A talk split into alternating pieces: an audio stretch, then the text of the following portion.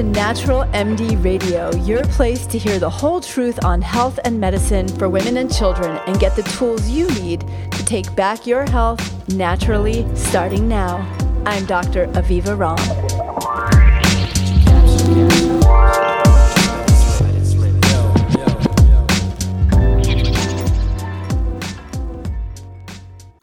Hi, everybody. Dr. Aviva Romm here, and welcome to episode 105 of Natural MD Radio, making peace in a changing vaccination landscape.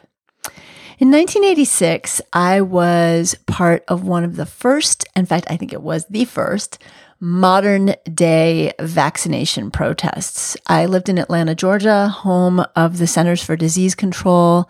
I was a young mom of a one year old, the first of my four kids, and I um, was a midwife. And in my community, there was a woman who'd had a baby and uh, not a home birth. She had a hospital birth. She wasn't one of my clients. She was just a neighbor who um, had a baby and did her baby's routine vaccinations, and her baby had seizures and died within a week. And at that time, uh, she could really, this was a very kind of like, you know, not alternative, not hippie, not looking for problems with vaccinations mom. She was just doing what the pediatrician recommended and what was the sort of standard care du jour. And that got her on a quest and a journey because what happened was the baby got his vaccines, and within hours, the baby was having high pitched screaming. This child had been fine, no traumatic birth, no infections, no other problems, and um, the, then developed seizures and died. And um, it was after the DPT vaccine, which at the time was the whole cell vaccination, and uh, it had already ceased to be used in other countries. In fact, Japan didn't use it, it used only the acellular vaccine, didn't give it until age two. So we um, in our community did a lot of research and were picketing the PD- CDC for the um, uh, to adopt the whole cell uh, uh, the acellular pertussis vaccine, which is now used. It's the DTaP, which is the diphtheria, tetanus, and the A is for acellular pertussis. Now, at the time, the Centers for Disease Control and the medical establishment um, wasn't really used to parents protesting about vaccinations and um, really dismissed our concerns, saying that that vaccination could not in any way cause seizures. And at that time, a large number of parents, and when we're talking large number, we're talking, you know, far less than 1%, but a large number for the time, began to be concerned because they were seeing um, uh, problems with this particular vaccine, which of course the medical establishment continued to deny and the pharmaceutical companies continue, continue to deny. And so uh, there were some lawsuits against some of the vaccine manufacturers, and the vaccine manufacturers said to the US government, if you don't indemnify us against these lawsuits, we're going to stop producing these vaccines because we can't handle the lawsuits. And at that time, the federal government actually indemnified uh, vaccine manufacturers against damages. At that time, also, the federal government established the National Vaccine Injury um, uh, Fund, which allowed for um, parents to recover some amount of money in damages when there were vaccine damages that were able to be uh, attributable to vaccinations.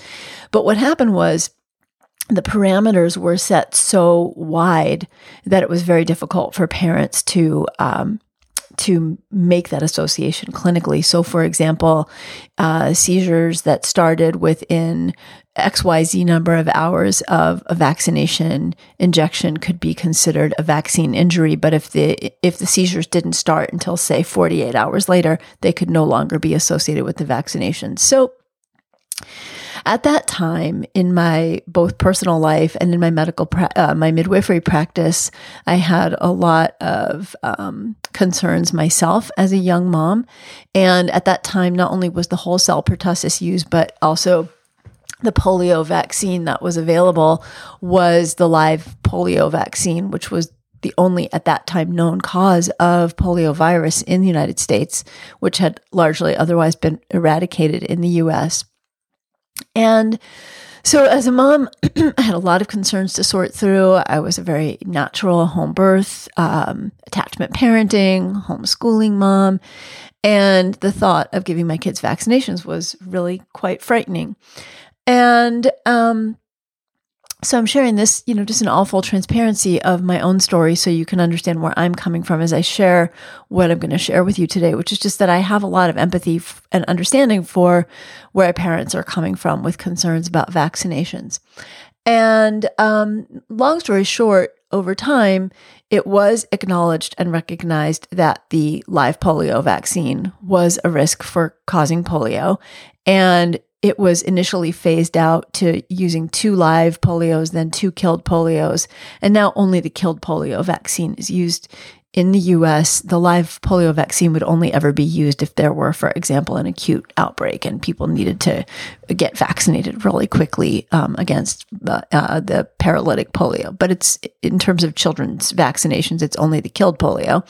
And also now it's only the acellular pertussis because 30 something 30 some odd years later it's been recognized and um, you know widely acknowledged that that was a, is a potential cause of seizures uh, vaccine manufacturers do remain indemnified at this point and so can't be uh, sued for the sort of normal side effects that happen with vaccinations so all this to say that uh, as a young mom in those days, I chose not to vaccinate my children. And over the years, now my children range in age from 25 to 34 years old. Um, my children have grown up and have, in various different um, times in their life as teenagers or uh, young adults uh, traveled to countries where they did need to get vaccinations for certain um, illnesses, or they couldn't have traveled to those countries, they wouldn't have been allowed in, or traveled to countries where they weren't protected against infections that were endemic in other countries, or uh, one of my kids went to medical school and you can't go to medical school with you can't you can't waive your vaccinations in medical school. It's a choice you pretty much have to get vaccinated. And you're going to get exposed to a lot of things. So all of my children have had uh, at least some vaccines, and some of my children now, as young adults or adults, have had full catch up vaccinations. So, um, what I'm sharing with you isn't just based on sort of theory, it's based on my own experience as a parent. Now, you know, added to that, I am also a Yale trained medical doctor. My training is in uh, internal medicine and family medicine. I'm board certified in family medicine, which means I am licensed to practice full pediatrics and full adult medicine. So I, I do practice as a pediatrician and am well aware of the risks and benefits of vaccinations. But I do want to also before I jump into that, share a personal story from my own life, which is that I spent a month doing medical work in Haiti as a medical doctor. And while I was there, I um, was exposed to a patient. I walked out of the hospital one day and there was a woman on the side of the road, the sickest woman I've ever seen in my life, the sickest human being I've ever seen in my life, uh, short of maybe an advanced uh, end stage AIDS patient, which is actually when I came upon her on the side of the road right outside of the hospital what I thought she was suffering from. I thought she was suffering from uh, end stage uh, complications of AIDS. What it turned out after I treated her up close and personal and had her cough in my face, um, because she was coughing and coughing up blood, um, was that she had diphtheria. And diphtheria is the D in the DTaP vaccine, something that we rarely ever see in the United States anymore. It's largely been eradicated. There are occasionally cases, usually somebody who's traveled to another country and brought it back here. Um, and uh, but this was widely um, uh, endemic in the uh, 1800s into the early 1900s in the United States. In fact, if you've ever read the Little House on the Prairie books, uh, remember when the family was very very sick. Uh, what they had was diphtheria.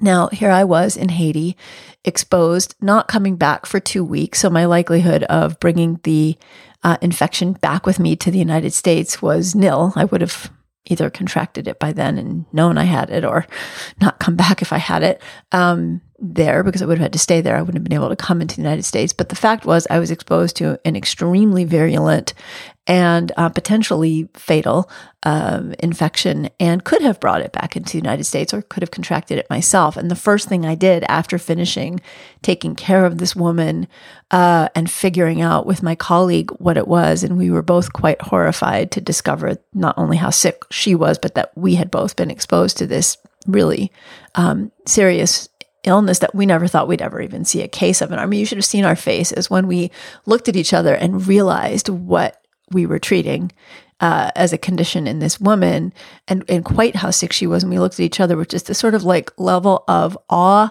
and horror at this infection that we thought we would never ever see or treat in our lives, let alone be exposed to. And the first thing I did after that was I made a beeline back to the compound I was staying at. I mean, I, I literally ran and was able to make an outgoing call to the US to my husband and said, Babe, here's where my vaccination records are, and I need you to see when I had my booster for this and whether I was within date. And uh, I was, fortunately, I was within date because I had gotten booster vaccines uh, for medical, my own medical training. Uh, so, you know, I also had to make that decision in my own adult life uh, about choosing medical education and then choosing what it meant to get protected from things like hepatitis B, which I got a vaccination for, or a, an update for my my DTaP. Now, I will say that as a physician, I am very non-interventive. I am very um, aware that we are undereducated about the risks of most every pharmaceutical that we're prescribed or that's over the counter. And uh, at the same time, I'm really grateful for conventional Western medicine. And there are reasons that we use certain pharmaceuticals, right? Not everything can be treated with meditation and mindfulness and botanicals and good food. There are times and places where pharmaceuticals have a place. And I am, believe me, um, extremely critical of the pharmaceutical industry. I don't uh, take meetings with pharmaceutical industry representatives. I also don't take meetings with natural products industry representatives. I hold the same standard across the board. And um, there is a tremendous amount of profit and gain at at the cost of a huge amount of people suffering when it comes to pharmaceuticals. That said, um, I'm well aware of the history of vaccinations and wrote a book on it called Vaccinations A Thoughtful Parent's Guide, which both is a very considered review of the history of vaccinations and what parents can do to make a truly thoughtful decision and not just an emotional or reactive or fear based decision in either direction, but to really understand the risks and ramifications of choosing and not and choosing not to vaccinate. And um, politically, I guess you would say I'm really neutral about vaccinations in the sense that um, I think that there is so much that we gain from the fact that we have them and would not want to see an eradication of the international vaccination uh, movement. I really wouldn't. I think that those of us, not I think, I, I know that those of us who um, question vaccination safety or even those of you who choose not to vaccinate are really able to do so based on the fact that most of the population is vaccinated. And we would see horrible returns of um, illnesses that, having seen diphtheria, I can tell you, you probably would never want to see, and certainly not see in your family members uh, or your neighbors or your friends' children, because they are quite so devastating. And um, at the same time, you know, I know that the history of vaccinations is complicated. People sought vaccinations long before people had money to make off of big pharma. People have been seeking protection against uh, many illnesses for centuries now. And um, so we have to separate the vaccination conversation from the problem with pharma, and it's very difficult to do. The reason I'm taking the time to have this conversation with you today is that in June of this year, 2019, depending on when you're listening, it was June of 2019. Uh, when I say this year, the state of New York made a decision to uh, eliminate the religious vaccine exemption.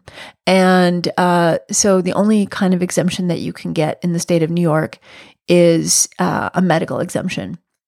And I'll talk more about that.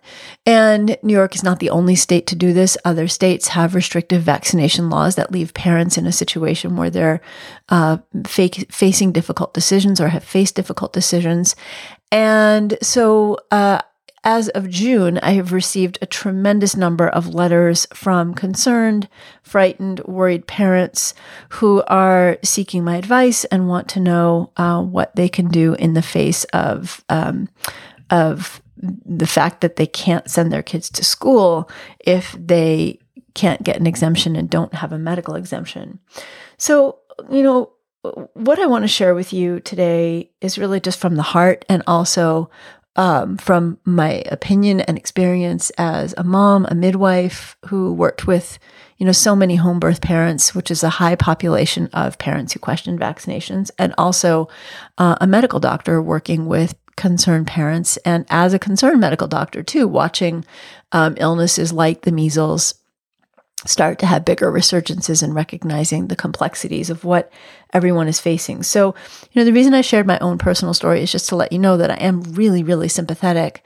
Um, but also, as a, a mom and a physician and a midwife, I'm not and never actually have been anti vaccinations. And, um, so, uh, you know, and there are people who really are. I was invited to be in a closed group, for example, by someone who's a member of that group, and it's a, a professionals against vaccinations group. And um, I, I actually had no interest in joining because I'm not against vaccinations, but received a letter from someone who is a well known anti vaccine physician saying, Aviva, you can't be part of this group because we know your work and we know that you're not 100% against the abolishment of the international vaccine campaign. And I, I thought, oh my God, you know, no, I'm definitely not against that. And having been and worked in a place where kids still regularly get tetanus and die from it, or people still regularly get infections like diphtheria, having treated many, many adults who grew up in places like India and Africa where there's still paralytic polio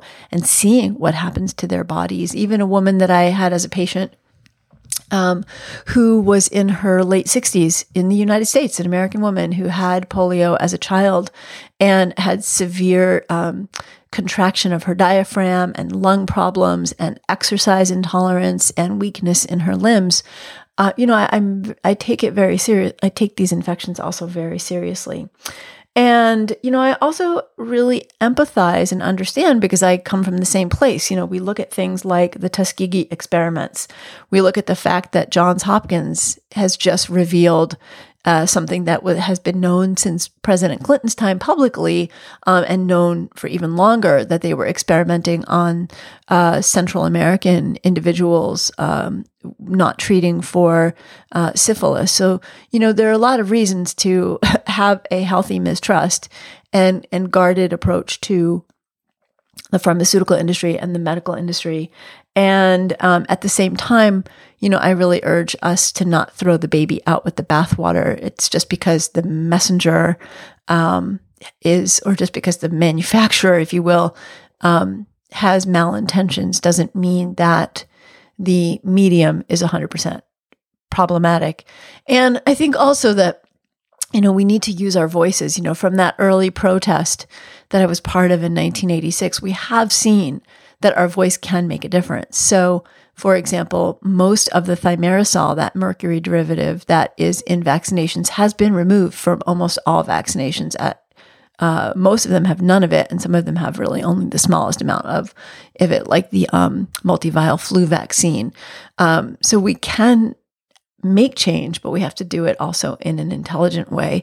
And right now, um, parents who are concerned about vaccines are not being listened to as intelligent individuals. They're being seen by the public health and the medical um, medical in, medical uh, model as just really hysterical and reactive. So how can we temper our voices to be um, able to have conversations about our children and our concerns that get heard? So right now it's a really difficult situation because you also have people in public health and people in medicine who, like me, have traveled to places where they have seen what can happen when there isn't a vaccination uh, program or when people aren't getting vaccinated in adequate numbers to really protect the population. And physicians who are older who have seen epidemics of polio, like my patient experience when she was a young woman, um, or who have treated patients who have had the end results of some of these infections. And even prior to 1990, uh, sorry, 1963, before there was um, massive uh, measles uh, vaccination campaign, three to four million people in the United States did get measles. About 400 to or 500,000 of those cases were reported, and about 48,000 um, people were hospitalized each year. Uh, 400 to 500 died each year, which I know sounds like a very small number, but it's actually really not when you consider that after the vaccinations were introduced, um, those numbers did go down drastically. And about a thousand people each year did develop encephalitis. So, um, you know, the the data on the measles, mumps, and rubella vaccine and MMR and autism is such a huge conversation. I'm not going to go into that right now. Uh, for me, what I can say to you is from a scientific perspective, the data is really complex. From a larger epidemiologic perspective, it certainly seems that there is not a provable connection. Um, but what I can say is, you know, from a clinical perspective, patients that I've seen uh, with autism, you know, these, like the woman I told you about whose child passed, were not parents who weren't vaccinating or were looking for vaccine problems, who will say, look, my kid was fine until this vaccination and then wasn't anymore. So I really can't discount those individual stories. What I can say is that I don't think that what we've seen in terms of the autism epidemic that we have seen grown over the past 30 years is solely due to vaccinations. There is plenty of autism in the non vaccinated community. And I think that there are other things in our environment that we equally need to look at, like you know, we look at what's going on in Flint and the water situation and lead, that is sort of a an exaggerated or a caricature situation, if you will, in the sense that it's an ex- it's an exaggerated version of what is going on in many municipal water systems. I don't mean exaggerated by the people. I mean exaggerated in terms of it's a you know it's it's a water problem on steroids. It's a it's a you know it's a, it's a blown up situation that we can all see obviously, but that kind of situation is happening in municipal, municipal water systems all over the United States. Um, food additives and other environmental contaminants. And you know i can i can give you long lists and i would say look to the work of philip landrigan listen to my podcast that i did the episode with philip landrigan on kids and environmental exposures. Um, read his book on kids and environmental exposures. So to to to to say we should get rid of vaccinations as the response to autism is really missing the bigger picture because there are things that don't provide our kids with any benefit that are certainly um, as high risk, if not more more provably high risk and associated with neurologic problems in children. So, um, you know, I want us to just really not completely throw the baby out with the bathwater. Now, many of the parents who have written me um, are really concerned because they want to send their kids to school and are being told that they can't unless their children have uh, catch up vaccinations. And here's just a, a, few examples of the letters I've received. Um, Hi, Dr. Romm. We live in New York, and they are no longer honoring religious exemptions for vaccinations. My 15 year old son has only received one polio and one Hib vaccination when he was four months old. He had a rather bad reaction. For example, he blew up and was unconsolable for over an hour. So we stopped. He will be receiving MMR tomorrow. We've been trying to boost his immune system with eating well, sleeping well. and uh, vitamin C, medicinal mushrooms, astragalus, and ashwagandha. We plan to give him the first round of each required vaccine so he can go to school and then do titers to see if any immunity has been achieved. How much should we space out each vaccination? What order do you suggest? Is there any other support he should be doing? Thank you. Another email I received is um, Hi, Dr. Romm. I live in New York State and they just changed the laws and banned the religious exemption for children in schools. My boys are 13 and 16 and not vaccinated. I was wondering what you re- recommend as a catch up schedule for them. We have until mid September, time between vaccinations, order of vaccinations, etc. What do you think? Are there certain vaccinations that are better to do first? Any particular brands to avoid? Also, are there any supplements or alternative therapies that could be supportive for their immune system during the vaccinations? Uh, let's see. Um, I'm not an anti vaccination parent, but like many people, I've been weary of the possibility of side effects from vaccines, including the body making antibody to not only the vaccines, but other ingredients in the vaccines. My younger son uh, goes to a Waldorf school, and I've been getting a lot of concerned email from other parents, um, as a lot of kids are not vaccinated there. So I'm hoping that you might be able to provide some answers. And then finally, um, Dr. Romm, my daughter is 17. She's not been vaccinated. She's healthy other than suffering from headaches and irregular periods. There is a history of ovarian cancer and liver cancer on her father's side. And I had a flu like vaccine while I was pregnant, so I'm concerned about her immune system and inflammation and allergic response to neurotoxins. Um, my reason for wanting a medical exemption is simply to protect my daughter from the toxic substances in vaccines that are known to cause so much harm and have never been proven safe. This leaves me feeling completely hopeless. My daughter will not be able to go to college without risking severe, chronic, irreversible damage to her health.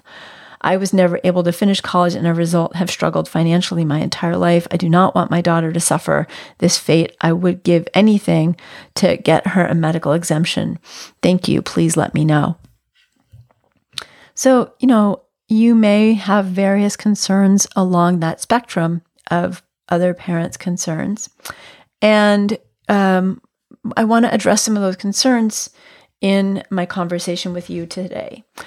What I really want to emphasize is a few things. One, while I will reiterate that there are some major issues with pharma, what I can tell you from seven years of medical training is that if there's a conspiracy uh, from pharma and the medical establishment that they're in cahoots with doctors, this is absolutely not true. There is no conspiracy that I was ever invited into, nor was anybody I know ever invited into a conspiracy. I don't believe there's a conspiracy to poison our children through vaccinations. Really, what there is, is a lot of well minded doctors, a lot of well minded public health people, and actually some well minded scientists who work at pharmaceutical companies and a pharmaceutical industry that has gotten out of hand in its profit, profiteering and um, uh, profit mongering and fear mongering. And again, I want to reiterate that I want us to not throw the baby out with the bathwater and be so afraid to vaccinate our kids that we're also passing on these really big fear messages to our kids, like that um, email I shared with you of a woman who's saying, well, you know, my kid's going to get exposed to these neurotoxins and, you know, doomsday, doomsday, doomsday. She's never going to be able to college. So, what I really want to urge you to do is if you're in a situation where you are choosing to vaccinate your children, choosing to give either catch up vaccinations or maybe you started and then stopped and then you're going to resume, um, to really not let your kids in on your fear about it because that does not help their immune system and it does not help your kids. And the reality is is that most fat most kids are going to get I mean when I say most kids I'm talking about 99.9% of kids if not more are going to get their vaccinations come through them just fine. Maybe have a little aching at the vaccination site, maybe have a little bit of general aching, which is common, for example, with the tetanus vaccine. Uh, they may have a little bit, if they're younger, a little bit of a fever reaction. They may be more sleepy. Their immune system has definitely been given an exposure to something and their immune system is definitely going to react and respond. That's actually not a bad thing. You like when you get sick, you want your immune system to respond. That's how you do build antibodies. And most of the antibodies that your children will build will be antibodies to the intended exposure that they're getting. So um, I don't want to say that vaccinations have no risks. Every single medical procedure that we all get, ever get, I'm sorry, whether it's getting an IV inserted, which people do for getting vitamins at functional medicine and integrative medicine practices like it's nothing, which it's not nothing. It is a medical intervention that can cause adverse effects, to taking an ibuprofen or a Tylenol has risks. And so it is really important that yes, we be honest and that physicians be honest with with families and even the National Institutes of Health wrote a white paper on uh, vaccinations and in that white paper it does express that there is an increased risk of autoimmune disease that can come as a result of vaccination. So what we're choosing when we do choose to vaccinate is one set of risks over another set of risks. And as individuals, we should ideally, I believe, have the right to make that choice. But it is actually constitutional for a state to make the choice that says, in education that is publicly accessible, including private education because it is accessible by the general public, um, that in order to protect the what is considered the greater good of the population, um, the state, the state and the federal government does have the right to mandate uh, vaccinations. So your only choice then becomes to homeschool. And even there, um, there are some issues, right? We saw in New York State that although this was quickly overturned, parents who had chosen not to vaccinate were actually not allowed to enter, bring their children, that is, into certain public spaces during uh, the measles outbreak. And, um, uh, you know, if you want to send your kids to school, then you have to comply at this point with the laws. So um, it's really complicated. And um, what I want to do is provide you with the best guidance I can to help you um, make the decisions as you're complying with those laws. So, uh, what is required is what's called a catch up uh, vaccination schedule. And for you know, those of you who are wondering, you know, like the parents who wrote to me, and I, you know, I probably got 20 some odd emails uh, in just a, one couple of week period, just to give you an example, right when, uh, right when the law first passed.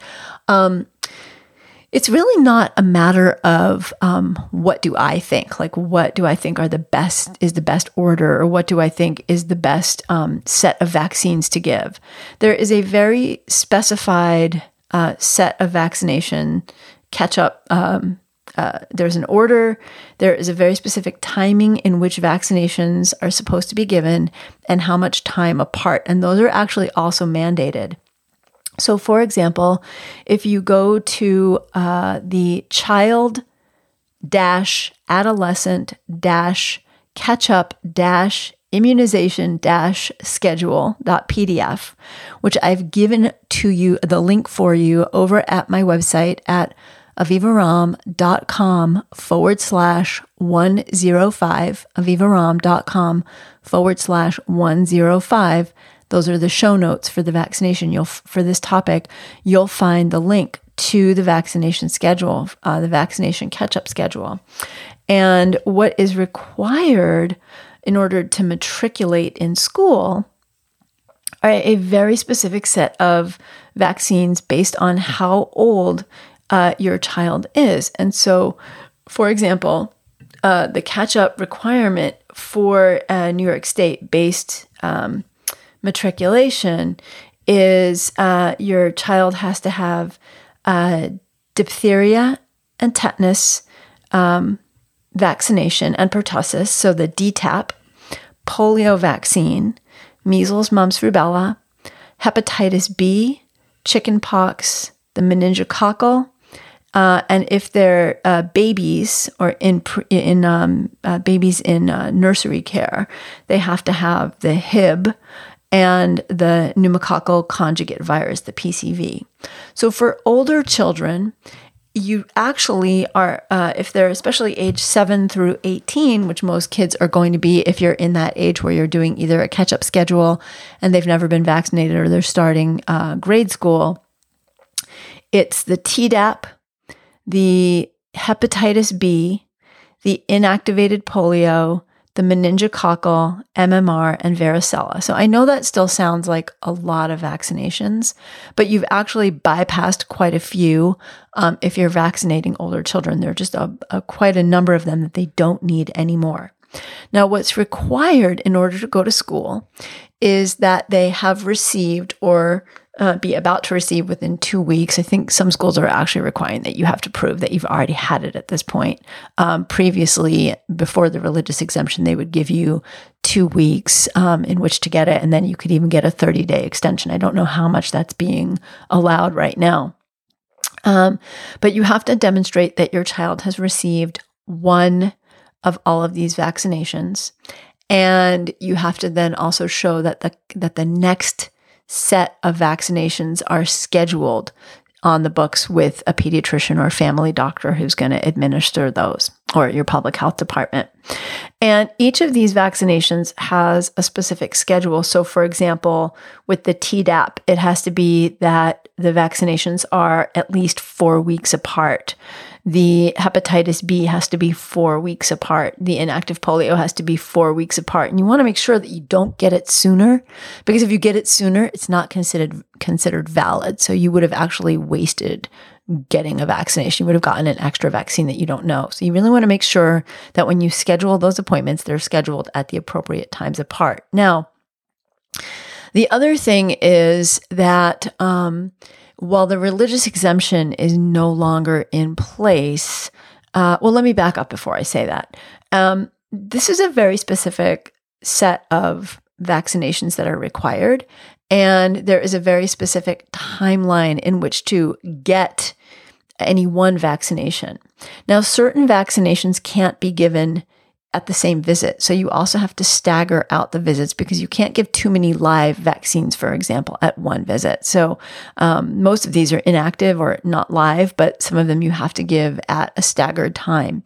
So if you want to, um, kind of have a sense of how your child reacts to each vaccine and you're feeling frightened, you want to think about an appropriate time frame to get these vaccines. So, for example, we're in mid-August. If your child is starting school in three weeks, um, then you want to think about having, you know, an appointment one week, an appointment the following week, and an appointment the following week. And so you don't have to give all the vaccines at one time for that first visit. And some of them, as I said, you can't give all at one time. So think about giving your child, like you would a, a baby, a more staggered vaccine schedule. You can still do that and you can do that in a condensed period of time and just sort of see how they react if your child has an untoward reaction to any of the vaccinations, then you can talk with your child's doctor uh, or primary care provider about the need for a vaccine medical exemption. Now, that's a whole other category, and that category still does exist. Now, people will write to me and say, Dr. Romm, can you give me a medical exemption for my child? And I will say right now, don't write to me for that because it's not something I do. You know, I've seen a colleague of mine actually lose their medical license for what I, th- well, put, get put on probation for what I actually thought was very inappropriate, which is just randomly giving vaccine exemptions to kids without even actually seeing the kid medically. And some kids actually really would require vaccinations if they're really susceptible or are going somewhere to travel, for example, and have a high risk of exposure. It's actually doing a disservice to kids, let alone a public health disservice, just to sort of wantonly give out vaccine exemptions. I worked really hard to get my medical license. And I also think that there's a time and place for, you know, medical exemptions. And I don't think that that is something that should just necessarily be something that a doctor gives out because someone writes an email and says, I need it. So I take the medical exemption very seriously. I only see, I only give a medical exemption in my practice. And I feel like this is really ideally how it should be done. When you've seen a child, done a medical exam, done an intake, done an appropriate assessment, and make sure that their other medical health is, you know, up to date, other medical care is up to date, and also that there is a real reason for that medical exemption. Now, it's up to some states have defined uh, criteria for medical exemptions. So you can go on to, for example, the California State Board of um, Medicine, and you can find, uh, or public health, um, you can find criteria for medical exemptions. They usually include things like a, a history of um, a severe reaction to a previous vaccination, and that would be defined as something like uh, an anaphylactic reaction to an ingredient or uh, seizures, something very specific. Certain autoimmune or immunosuppressive conditions or use of certain immunosuppressive medications would also guarantee or grant someone a medical exemption.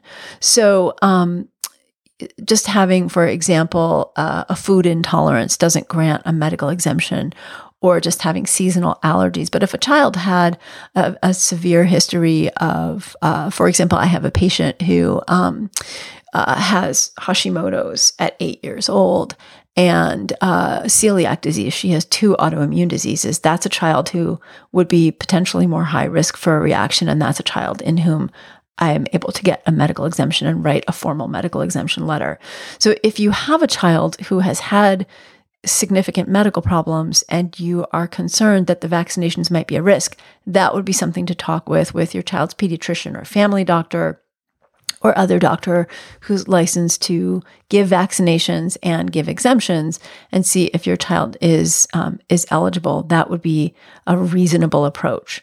Now, um, so which vaccines to give in which order? There isn't any rule about that. And it's really a very personal, uh, a personal choice as to which ones that you would give. So again, that's a conversation to have with your child's uh, primary care provider and to do the research yourself.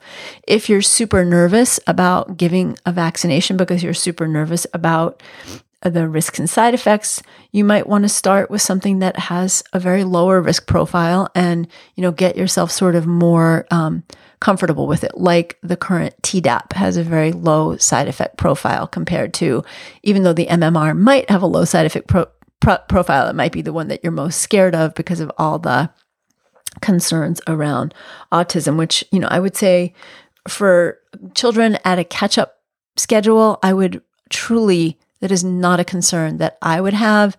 And as I shared with you, my own children went through a catch up vaccine schedule for various things international travel school etc and um, so you know pick where where your comfort zone is and explain that to your provider that you want to do this that you know or maybe you don't want to do it but you're doing it because you need to do it to get your kid to, you know for school um, and, and and explain your concerns but let them work with you to help find a schedule that works for you. Um, you know i don't know how a school would respond if you hadn't gotten all of the vaccinations but were in good faith in the process of getting them. States have to comply uh, schools have to comply with state laws. It may depend on whether you're in a public school or a private school, um, but that may be something that you can, um, you know, get them to work with you on if you're starting late and engaged in the catch-up schedule as well. Um, so again, these are defined uh, schedules. You can find them online. I will give you the links over at the uh, website and um, you know you can kind of figure out a schedule that works for you. Now if you were to go to the centers for disease control site and look up measles for example you'll find that they do actually give uh, criteria for who needs the measles vaccine. And under that you'll find something really interesting which is that if you can prove that you are immune to the measles uh, it's considered, according to the CDC, in large various groups of populations that you don't require measles vaccine, which is why people who had natural measles prior to the advent of, of the measles vaccine being introduced don't currently require updated measles because they're considered were considered immune. However, there haven't been any legal standards that I know of that have been established around if you can prove that your child is immune. So, um, quite a number of families I know have gone to their family doctor, uh, pediatrician, and gotten titers. Titers are blood tests that can tell you if you have established immunity to an illness. Now, some people have titers because they got only one vaccination, but the one vaccination took well enough to make them immune. Some people have had exposure through international travel to something, but never got sick from it. So, for example, I was directly exposed to diphtheria. Had I not been vaccinated, it's possible that I could have gotten diphtheria. It's possible that I might not have gotten diphtheria, but I might have gotten immune to it from that exposure. This is how we develop immunity. But most of us don't get exposed to these things anymore. So most of us are not immune if we've not been vaccinated. This is a big problem with chickenpox, right? It used to be that every child got exposed to chickenpox. They got the chickenpox when they were really young maybe had a mild case, maybe had a more severe case. You know, 99 out of 100 kids had no untoward problems with it, and everyone was immune to the chickenpox. Um, my child had never gotten the chickenpox vaccine. Actually, when my oldest couple of children were born, the chickenpox vaccine hadn't even been introduced yet. And so then my unvaccinated uh, child at one point went to uh, a, a, developing country. There was endemic chickenpox. So she got the chickenpox vaccine before she went because getting chickenpox as an older teenager has more risks. And she was going to be in a country where there was also inadequate medical care if she did get sick. And um, she did not show immunity to the chickenpox on her chickenpox um, titer. So you can choose to get titers. It's going to cost you much more money for that testing. Uh, they may or may not be covered by insurance, but if you want to, one option before you vaccinate is to check for titers. Now, this is not recommended by the Centers for Disease Control, and it's not recommended at, by the American Academy of Pediatricians either, or the American Association of Family Physicians. Uh, what's recommended is just to get the vaccinations. But I'm sharing with you that this is one option that you could th- theoretically consider. And another option is to get the first vaccinations that your child needs for school, but then to follow up about four to six. Well, you'd have to do it after four weeks because you want to know and you'd want to still be on schedule for the follow up vaccine. By four weeks, you might not see any immunity, but around four weeks or so, you could check the titers. And if the titers don't show that immunity has been established, then you follow up with the rest of the vaccinations. Now, as I said, I don't know of any statutes or standards around this. So, what would have to happen is you would have to approach your school. Um, it may be a state matter, but it should just be a school matter uh, with a letter from your child's physician stating that your child had titers that demonstrated complete immunity. And so, you know, if your doctor is willing to write a letter saying that they're waiving the need for the rest of the vaccinations based on that immunity, um, that would potentially fly. Although I don't know um, whether it would or not. I know families that are currently trying that in the state of New York, but it's too early to, to tell whether it's going to go because this is all brand new with the removal of the religious, religious exemption there. So, you know, that's another option. Titers from uh, natural immunity tend to stay high. Titers from vaccination immunity and titers from even just one vaccination immunity can wane over time.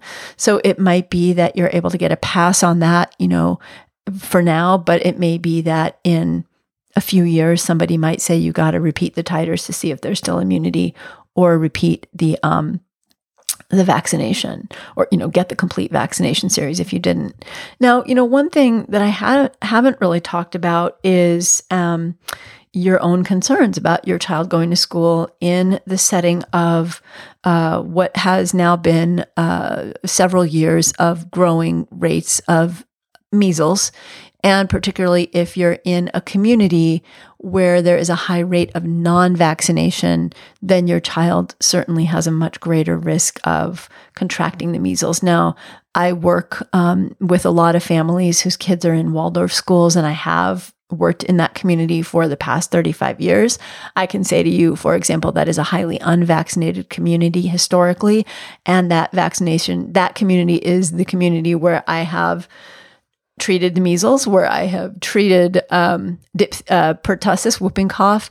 Um, so, you know, your decision um, also may be that you don't even live in a state that's required vaccinations, but you may just be at a point where you're too concerned about your unvaccinated child in this setting. Um, you know, for me as a parent, uh, tetanus vaccine was one that I certainly wanted my children to have as they got older anyway so would have done that for them no matter what. Um, my family spends a lot of time outdoors hiking, I, and I've seen tetanus, and I don't want to ever see that again. Uh, it's not something I wanted my kids to ever have to worry about, and it has a really high fatality rate. So, um, you know, that may be a vaccine that you just want your kids to have anyway, regardless. Um, you may want your kids to have the measles vaccine just because you're really worried. And um, uh, rubella is another one. That's the that's the R in measles, mumps, and rubella. Um, before the onset of the rubella vaccination, uh, there was a condition that was really common in the United States, sometimes as much as uh, 60,000 uh, cases a year of something called congenital rubella syndrome, where a mom uh, was pregnant and got exposed to someone who had rubella, usually a child who had it, German measles. And um, contracted it and the baby in utero contracted it, can cause deafness, blindness, and other problems. So um, once that vaccine was introduced, that basically disappeared.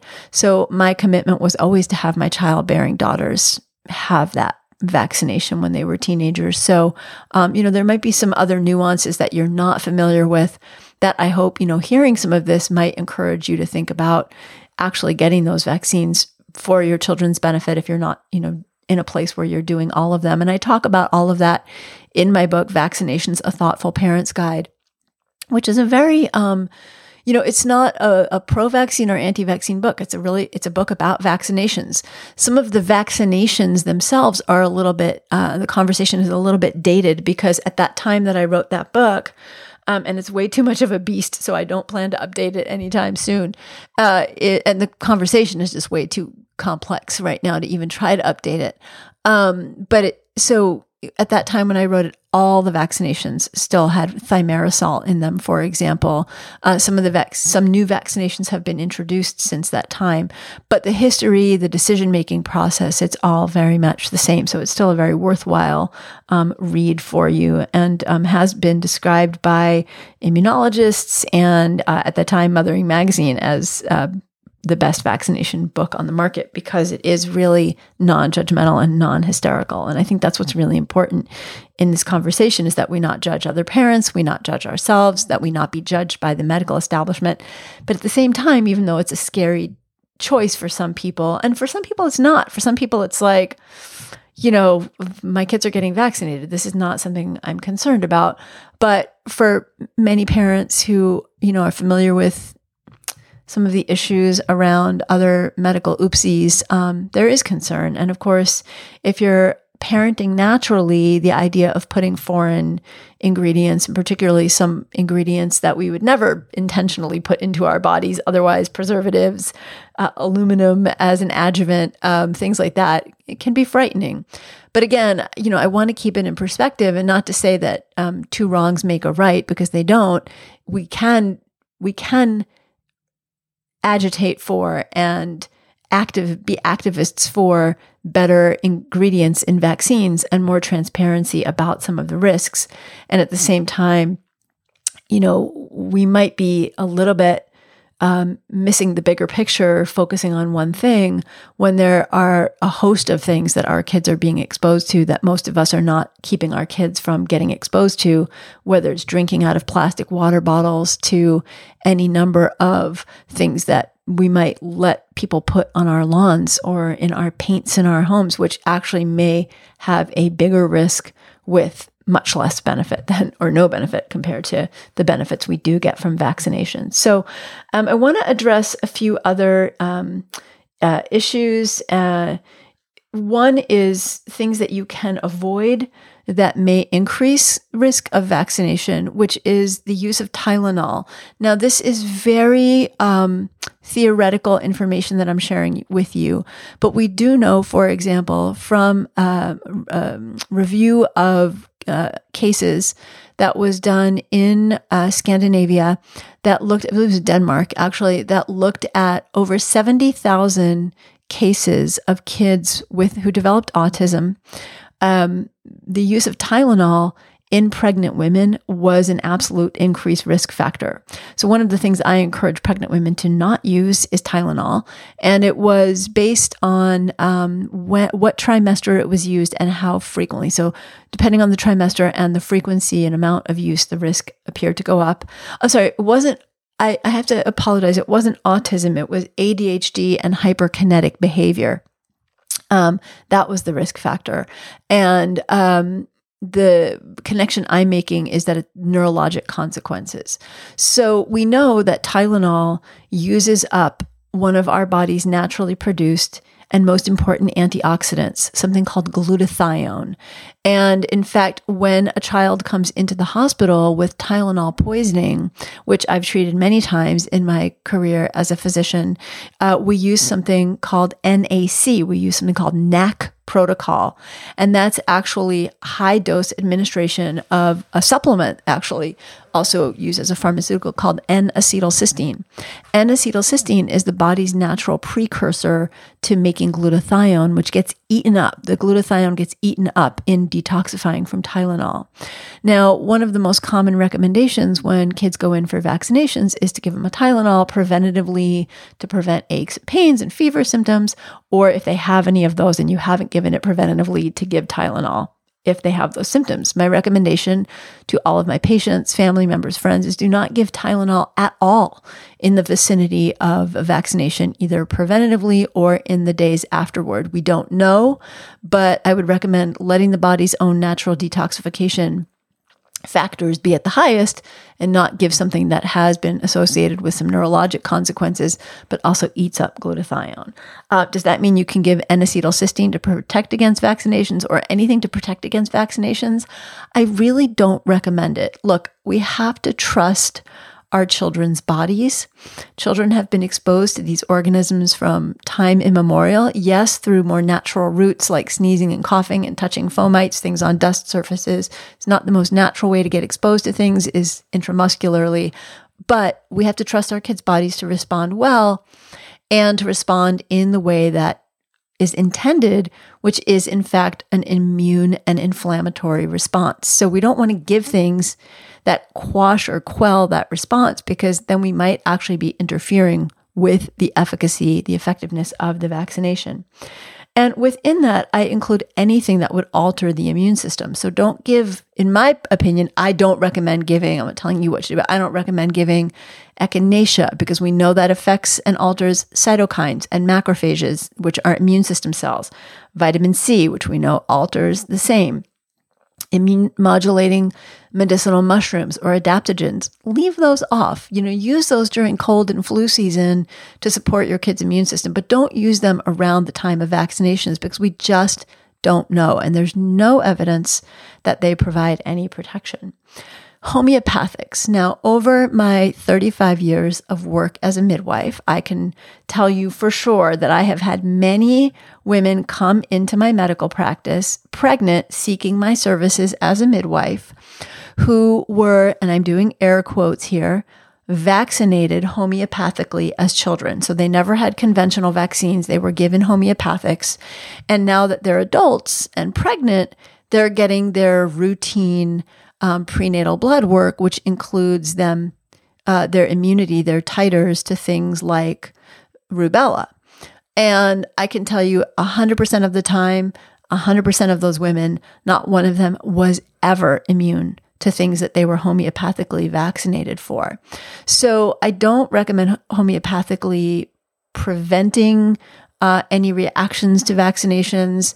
Um, I think that there's probably no harm if you want to try that because you're basically giving something that has been reduced to a, a level where there's no pharmacologic activity, um, but I don't think that uh, that they benefit. And that's my personal opinion. And please know that I'm saying this as someone who, as a, even as a practicing physician, 99% of my recommendations in my medical practice are nutritional and botanical, not pharmaceutical. So you know, my first go to is always lifestyle and natural therapies. I'm not someone who went to med school and now I'm all gung ho about giving medications. I'm not. And particularly if you, you know, follow my website, you know how opposed I am to overprescribing of medications. So, You know, I would say avoid anything that interferes or acts on the immune system and don't use Tylenol. You know, I don't recommend using ibuprofen. I would just say, you know, if your kid has any little mild expected vaccine um, symptoms afterward, just keep them comfortable, keep them home for a couple of days.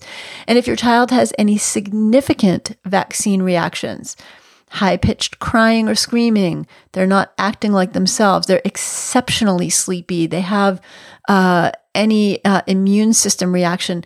Let your child's doctor know immediately and really take note of which vaccination that was. And if that's something that you feel really concerned about um, giving again, let your doctor write a waiver that says that one is going to be put off until, you know, six months from now instead of four weeks from now. And that is, you know, I think something that um, uh, a physician would be usually willing to do um, for you to support you to make sure that something your child is not super reactive to. The other thing that I want to emphasize is that there are very specific guidelines on the Centers for Disease Control for when not to vaccinate children. And children should not be vaccinated generally when they are sick or feverish with another illness. Now, a lot of times what will happen is a family doctor or, or, pediatrician will say, "Oh, you know, you're bringing your you're bringing little Sarah in, or you're bringing little Noah in um, for his um, vaccine for his, for a cold. Let's or if, you know for the flu or for an earache. Let's just go ahead and vaccinate at this visit." I would strongly urge you not to do that, even if it's just a little cold. Bring your child back when their immune system's at its peak, not when they're already you know struggling with something or fighting against something. And you can just explain that to, even if you have an appointment set up for vaccinations, just say, you know what, we're going to reschedule for another time. It's very, very reasonable. And that's something that I always do in my own personal medical practice. Um, let me think of what else I want to share with you before we wind down for today. Um, you know, homeschooling is certainly a possibility. I homeschooled my own children, not to avoid vaccinations. I homeschooled my children because I wanted to homeschool my children. Um, you know, I think that at this point, it's, you know, if you're just completely opposed to vaccinations, it's certainly the only um, real option that you have in certain states, in states where there are no exemptions. Um, you know, I think that it's fair for parents who are choosing to vaccinate to make a decision to vaccinate. I think it's really a complicated, um, you know, sort of not in my backyard statement that parents are making that they don't want their vaccinated kids around other vaccine unvaccinated kids because if the vaccinations work, the vaccinations should work. That said, it really doesn't take that much of a decline in vaccination rates to start to see an increase of um, illnesses in a, in a population. So, for example, um, you know, we hear a lot about anti vaxxers and non vaxxers it's really a very tiny, tiny percentage of the population. But when we went from 92.7% of people vaccinated for measles down to 90% of people vaccinated for measles, it was enough of a shift to start to, start to see the numbers coming back up again. You know, and one of the things that you want to think about too is not just your child at your child's age now, but your child as an older person. And, you know, kids are going to grow up, they are going to make decisions like my kids. Um, one of my children, um, when she was, um, I guess she was about 18 or 19, she um, decided to work at a summer camp with medically challenged children. And there was um, a large group of immunocompromised children. So she was working with kids who had severe autoimmune conditions and uh, HIV and other medical conditions that made them really susceptible to somebody coming in with an illness. And so this was something that she really wanted to do. And she was told by the camp that she couldn't work there if she wasn't vaccinated. And so she made the decision to go through a vaccine catch up schedule. As I shared with you, one of my children decided to go to a country where there were definitely going to be exposures. Um, and another one of my children uh, not only went to medical school, but spent six months working in medical relief work in a developing country. So uh, with a lot of illnesses. So, you know, your kids are going to ultimately make these decisions. So, um, you know, whether this decision is something that you're facing now, uh, something you've decided to do because, you know, you're concerned about your child getting sick now, whether your child's school is situation is requiring you, or whether you're thinking ahead to a time where you need to make these decisions. I hope this information has been really helpful for you. Uh, if you go to the uh, links over at avivaromm.com dot com forward slash 105. You'll find the link for catch up vaccinations. Now that's standard and universal. That's used all over the United States. You'll find the New York State laws for what are required, but that's going to be pretty standard. And the catch up vaccine schedule you're going to find by children's, it's, it's created by school age. If your child is going to a school that is not graded. So, for example, there's mixed age grades. You give your child the vaccinations that are for the age grade they would, for the grade they would be in chronologically by their age. And you'll find that information from um, uh, kindergarten all the way through uh, secondary education. So through when they would start college and what they need. So, you know, I hope this has been really helpful. Um, you know, I, I, guess you would call me a vaccine moderate. Uh, like I said, I'm super sensitive as a parent who had to make this decision, uh, both whether to vaccinate. And some people, of course, think that that should not even be a decision. Um, I feel that, um, you know, we all should have a right to choose what we do with uh, our bodies. This is a much more complicated one because our decision does affect not only other people, meaning our children, but also our communities. Um, but also, I'm not um, anti vaccine in the sense that I'm very well aware of what can happen and have seen and worked with many, many patients over the years firsthand who have you know suffered the consequences of uh, endemic illnesses or uh, outbreaks of illnesses in their communities. So, you know, I will say, uh, you know, as a mom, it is certainly the toughest decision I faced raising my kids.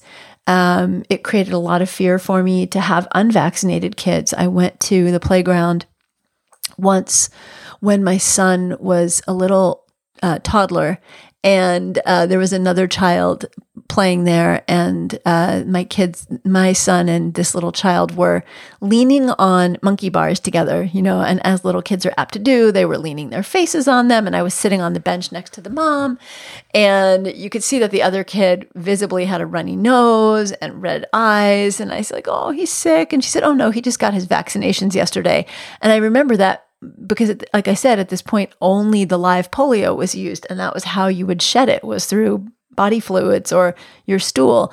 And I remember that fear, like just that fear, and it wasn't something that I enjoyed living with either. So, you know, I really empathize with making the decision both ways. I can tell you, as a physician who has counseled, you know, hundreds of parents, as a midwife who has counseled hundreds of parents, as a person who has a website where people write to me, you know, tens of thousands of families, most people come through vaccinations completely fine. Most kids, you know, we live in a culture where I think that the fear of the vaccinations has started to outstrip um, the ability to make a, a, a safe, sensible decision. And on the other hand, I think that physicians need to be more aware that and more honest about all of the risks I wish you the best making this decision. I wish you the best navigating states and schools and situations that you're in. Um, you know, I feel like it's so important that you have a physician that you can talk with and trust. And I hope you know, wish for you that you find that. Um, I am not, just to be very clear, uh, taking emails and calls and patients from families looking for vaccination exemptions. So, uh, you know, I take patients for other reasons. And if there's a reason that vaccinations comes up, that's one thing. Um, so it's not something I will give you a heads up to write to me about. But I do, um, you know, I do really wish you the best in making this decision. And, um, Hope that this has been super, super helpful and brought you some peace of mind. And I look forward to talking with you next time on Natural MD Radio. Again, if you missed the link, it's Aviva at Aviva forward slash 105. And also there is my book, Vaccinations, A Thoughtful Parent's Guide.